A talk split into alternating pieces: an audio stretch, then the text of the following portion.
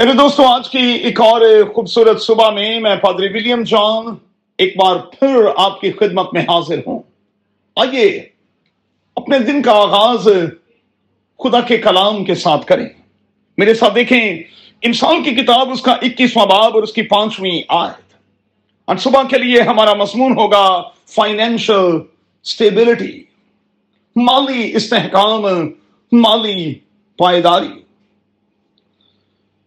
اس میں کوئی شک نہیں کہ بائبل مقدس ایک ایسی کتاب ہے جسے پڑھ کر، جس کے اصولوں پر عمل کر کے ہم روپے پیسے کے حوالے سے اپنی پرابلمز کو کم سے کم کر سکتے ہیں۔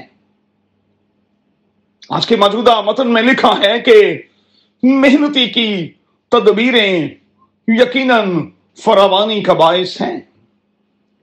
میرے دوستو، یہاں محنتی سے مراد ہے وہ شخص جو روپے پیسے کو لے کر سنجیدہ ہے سنسیئر ہے۔ وہ جو پلان کرتا ہے اور وہ جو اسے سپینڈ کرتا ہوا، خرچ کرتا ہوا دانش مندی اور عقل مندی سے کام لیتا ہے۔ ہمیں روپے پیسے کو بڑا وائسلی سپینڈ کرنا ہے۔ ہم سوال پیدا ہوتا ہے کہ میں اور آپ کیا کریں؟ چند ایک باتیں مہربانی سے نوٹ کر چھوڑیں۔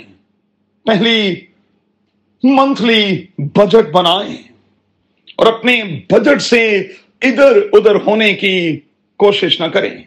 دوسرا خام خواہ کے خسارے سے بچیں۔ ایک بار پھنس گئے تو پھر نکلنا بڑا مشکل ہو جائے گا۔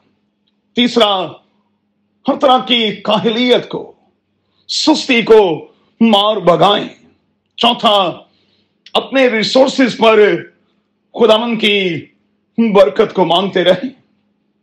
پانچواں، روپے پیسے کے استعمال میں دیانت دار ہوں۔ چھٹا، اپنے آپ کو ہر طرح کے لالچ سے بچائے رکھیں۔ یاد رہے کہ جو کچھ آپ کو دیا گیا ہے، وہ آپ کے لیے کافی ہے، سو آپ کو شکر گزار ہونا ہوگا۔ ساتواں، بری عادات سے بچیں۔ وقت اور روپے، پیسے کو ضائع مت کریں۔ آٹھواں، اپنے پہلے پھلوں سے خدا کی تعظیم کریں۔ میں آپ کو یقین دلاتا ہوں کہ آپ کی زندگی میں برکت ہوگی۔